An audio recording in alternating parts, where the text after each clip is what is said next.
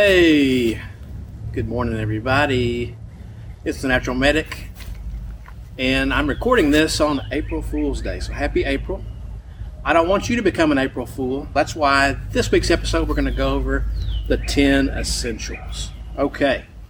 If you've never heard of the 10 essentials, the 10 essentials are basically a series of equipment or things, for lack of a better term, that you bring with you on every trip. Now, whether it's a day hike, a kayak trip, a camping trip, a backpacking trip, whatever. There's a little history behind these. They were developed in the 1930s, almost 100 years ago, by a group called the Mountaineers up in the Pacific Northwest. And you can read more about that. I'll link to the description in the description below how they developed that in their Mountaineers book. I think it's out now in its 10th edition as of 2010 printing.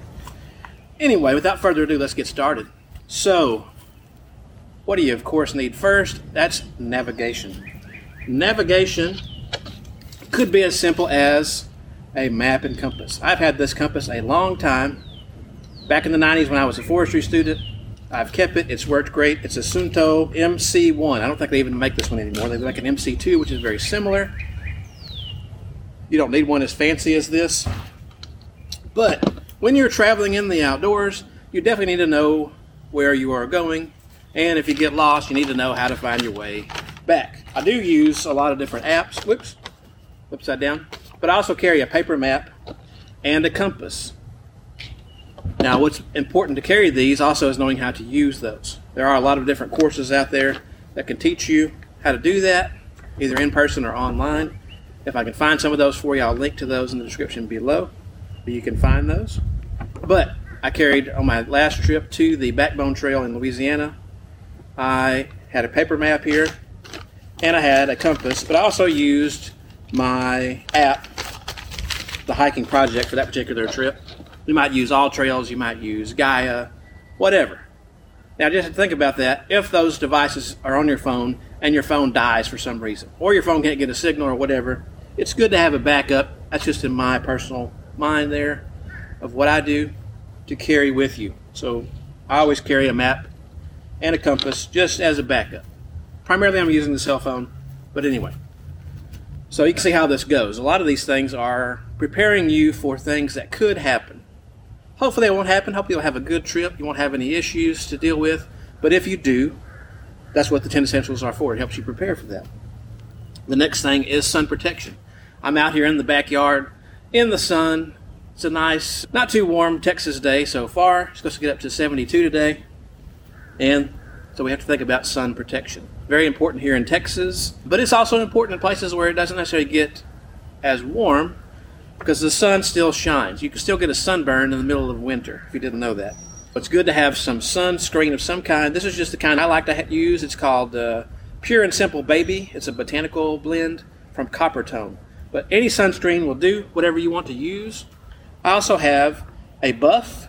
A buff is useful for a lot of different things, but you can use it to cover your face up, cover your head up, and provide some additional sun protection. I also, of course, you see I'm wearing a hat and I have sunglasses. That way, the sun gets really bright. I'm not overwhelmed by that. The next subject of the 10 essentials is insulation. Now, right now, this time of year, we're, getting, we're definitely in springtime here in East Texas, and we have warm days in the 70s usually, and in the nighttime, it's going to drop down 50s, 40s, something like that. Occasionally, it could get in the upper 30s, but you never know. But let's say you're planning on a day hike, for example. You go out first thing in the morning. Oops, you take a wrong turn. So you're on the trail until dark. It's starting to get dark. It's starting to get cool. It's good to be prepared and have some extra things to put on to keep yourself warm in case it starts getting colder. Put on a nice uh, beanie cap. You can also, of course, if you have your rain jacket, I always recommend bringing a rain jacket no matter what time of year it is. The rain can come, so it's good to be prepared for that. But your rain jacket can offer a valid part of insulation because even though a lot of these rain jackets out there today are waterproof, breathable, etc., they still retain some heat. If you get cool, you can always put your rain jacket on and it will retain some body heat and help you stay a little bit warmer. Now, depending on where you are, of course, if you're in the mountains, you know, Colorado, or you're in Alaska, you might have to wear something different, like this kind of illumination, like a puffy jacket for your insulation. But always probably going to want to bring some kind of insulation. If it's only a rain jacket, that may be sufficient enough. But definitely plan for your trip, look at the weather conditions, look and see what's going on, and make sure that you are prepared for weather changes. That's where the illumination comes in. The next area we're going to, our next thing we're going to talk about is illumination.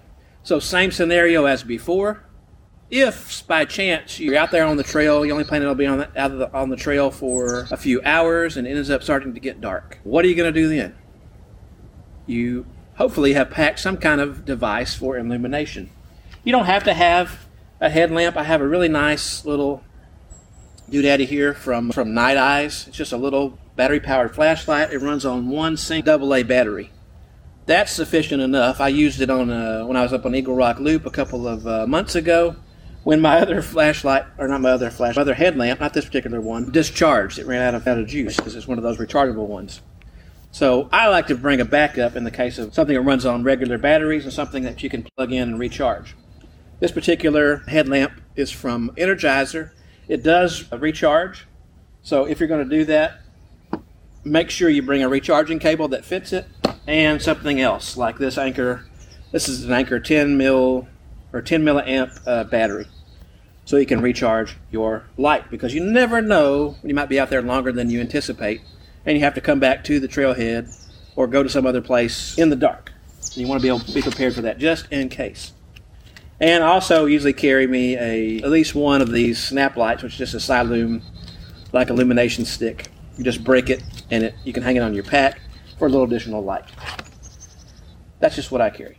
Now, the next area, I can't say I'm an expert on this area because I'm a paramedic. Been a paramedic for almost a decade now, and that's going to be first aid. A kit I've suggested in the past to people that's available just about everywhere is the Point 3 from Adventure Medical Kits. It's got everything one person needs for multiple uses I, of course, add a few things to it, and I incorporate that in the first aid section. This particular thing has general stuff that you might need. It has bandages in there, band aids, it has moleskin for blisters. You've got, a, you've splinter picker and tick remover and a safety pin. You got a couple of medicines in here. But I add my own usually, so I have another little deal with medicine in here for my own personal use. I've got some Aleve in there, some Pepto Bismol, some Tums for that upset stomach, and just to be on the safe side.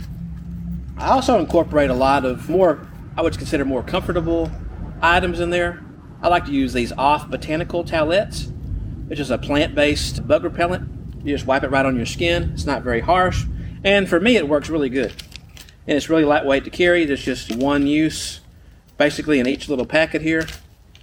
And works great. Other things you might want to consider in the first aid realm, not essential, but this is just what I carry. I have a little packet here of blister relief stuff. I put it on there before I started hiking. It's from a company called Trail Toes. It's a foot and body cream. You can put it on your feet. You can put it on your body for chafing. And the other thing I have in here, I have a little bit of uh, chapstick for. Actually, it works from the. According to this, it works on the face and the lips. It's uh, by a company called Joshua Tree. Plus, I have some blister strips just in case I get a blister and that is okay. The next thing that you want to think about is a way to start fires. Now, we're not talking about being an arsonist or something like that crazy, but you want to have the ability to start fires because, you know, what if you're out there longer than you anticipate? You may want to have a fire for a number of reasons. You may want to have a fire to purify water. You may want to have a fire to keep yourself warm, dry your clothes, cook food, a number of different things. So I definitely recommend having some kind of fire starting deal. This is not necessarily what you have to have. This is one I like a lot though. It's called InstaFire, and it's just some little powder that uh, you put out in a little pile, and you put that underneath all your sticks and whatever, and it gets gets a fire going for you, even when it's wet or not the most ideal conditions to start a fire. Additionally, in here I have another lighter. Got another lighter here that I carry using my pocket got a lighter and some uh, dryer lint to help with some fire starting. I carry a little pocket bellows, which just extends out and helps me to blow a little additional air on the fire to get it started. So, fire, definitely want to think about that. Now, the next thing to think about is your repair kit. What if your equipment out there fails for some reason? You blow out the sole of your shoe, you your backpack strap, or your backpack itself rips, or you tear your pants. What are you going to do in that situation? We need to have some kind of way to do that. I don't carry a whole lot of uh, stuff for repair. What I've been carrying around for years, really haven't had to use it as of yet, is just a little bundle of plastic zip ties. I can patch things up with that, straps, equipment, or um, what have you. And I have some duct tape rolled up around that I could use to slap on my the seat of my pants or a uh, tear in my backpack, something like that, a tear in my tent, etc. I can slap that on there and it'll protect that long enough for me to get to a better place to get that repaired or looked at. I usually carry a pocket knife too. I don't have one on me today, but a lot of times I'll just carry a little tiny multi tool, which is probably sufficient for most needs. This one is from Leatherman. I also have one from Gerber called the Dime, and it has just basic tools on here. It's got the little needle, the little pliers on it. It's got scissors and a couple other screwdrivers and things like that a little basic repair kit right there, easy peasy. Next thing to think about, maybe again you're going out just for a day hike. You've got you're planning to eat a meal outside. You're out there longer than you than you plan on it. Maybe you twisted your ankle and you got to walk a little slower. That happened to me on a little trip, and I had to walk a little slower. Luckily, I was coming out. But let's say you're halfway through the trail, you twist your ankle. You may have to take a break for a while, and you might need some food to keep yourself going. Think about taking more food than you planned on using. If you planned on eating one meal out there on the trail for your day hike or whatever, you might want to take an, additional meal just to keep yourself ready to go. The body runs on calories and nutrients, so you have to be able to feed it. Some examples, of some things I have in here. I've got some banana chips, got some tortillas and some tuna fish. I've got some turkey, little uh, jerky pieces in here couldn't think of the word. and a granola bar and some, some banana chips. And I might carry some other things additionally if that was a real thing I was carrying out into the onto a hike or a trail or whatever. That's important to have. Now, another thing I see a lot of people doing out there is they might go out there with a single bottle of water. And that, I guess if that works for them, that's okay for them. I don't roll that way though. I think you need to have a whatever water you want to do is cool. Carried in a, a smart water type bottle. A Nalgene bottle is fine. But you also want to have a way to obtain more water. You know, as it gets a little bit hotter, a couple months down the road here in Texas, it's going to be super hot. It's going to be in the 90s or sometimes in the hundreds, and you're going to be sweating a lot when you're out there exerting yourself, hiking a trail or kayaking or whatever you're doing. Even just sometimes just standing outside in Texas in the summertime you are sweating. You need to make sure that you're replacing the liquid in your body because your body runs on that as well, in addition to food. What I like to use, what I like to suggest for a lot of people, is to have some type of water filter to obtain more water.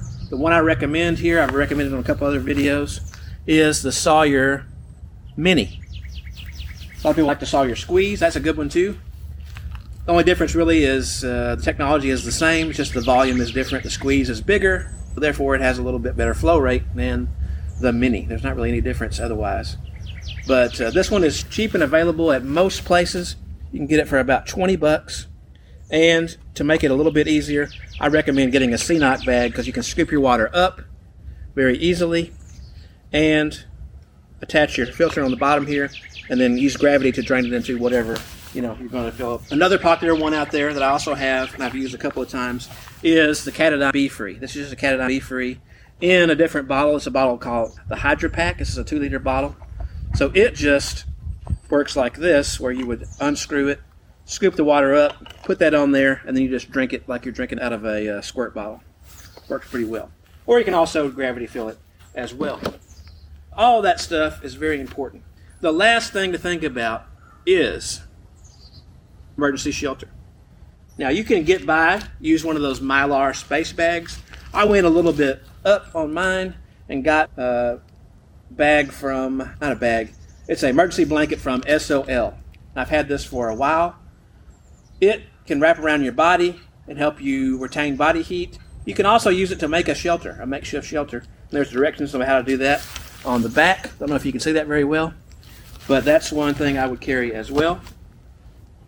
Because if you have to be out there longer than you anticipate, or you get caught in a bad storm, a snowstorm, a rainstorm, a lightning storm, whatever kind of storm, you can make a shelter or just put that around your body and cover yourself up and retain body heat and stay relatively warm and be able to be doing well with that. All that being said, that's the overview of the 10 essentials. Now, how do you carry this stuff? A lot of this stuff, what I try to do is I put it into dry bag. This dry bag is from Outdoor Products. I believe I got it at Walmart, but you can also get it on Amazon and a lot of other places online. And I can put a majority of this stuff, not everything, but a majority of the smaller items will fit in this bag, which makes it easy for me to take from my day pack to my weekend or overnight, you know, backpack. If I'm going to stay overnight and do some backpacking, or I can throw it in my kayak, throw it in my, my bin that I'm going to do for car camping or whatever. Just to have it and transfer that 10 Essentials kit very easily and quickly. I hope that gives you an idea of the 10 Essentials, why they're important, how they can help you, and if you have any kind of questions watching this on YouTube, leave a comment below and we can talk about uh, the 10 essentials and some things that you might carry yourself. Or if you have questions, love to see those. If you're listening on the podcast, I will definitely put a link to all of these products on the description below. Check them out for yourself. And also, I will uh, put a link to the video if you want to watch the video for yourself. Thanks very much, y'all, for watching. Hope you have a great rest of your day. We'll see you out there on the trail.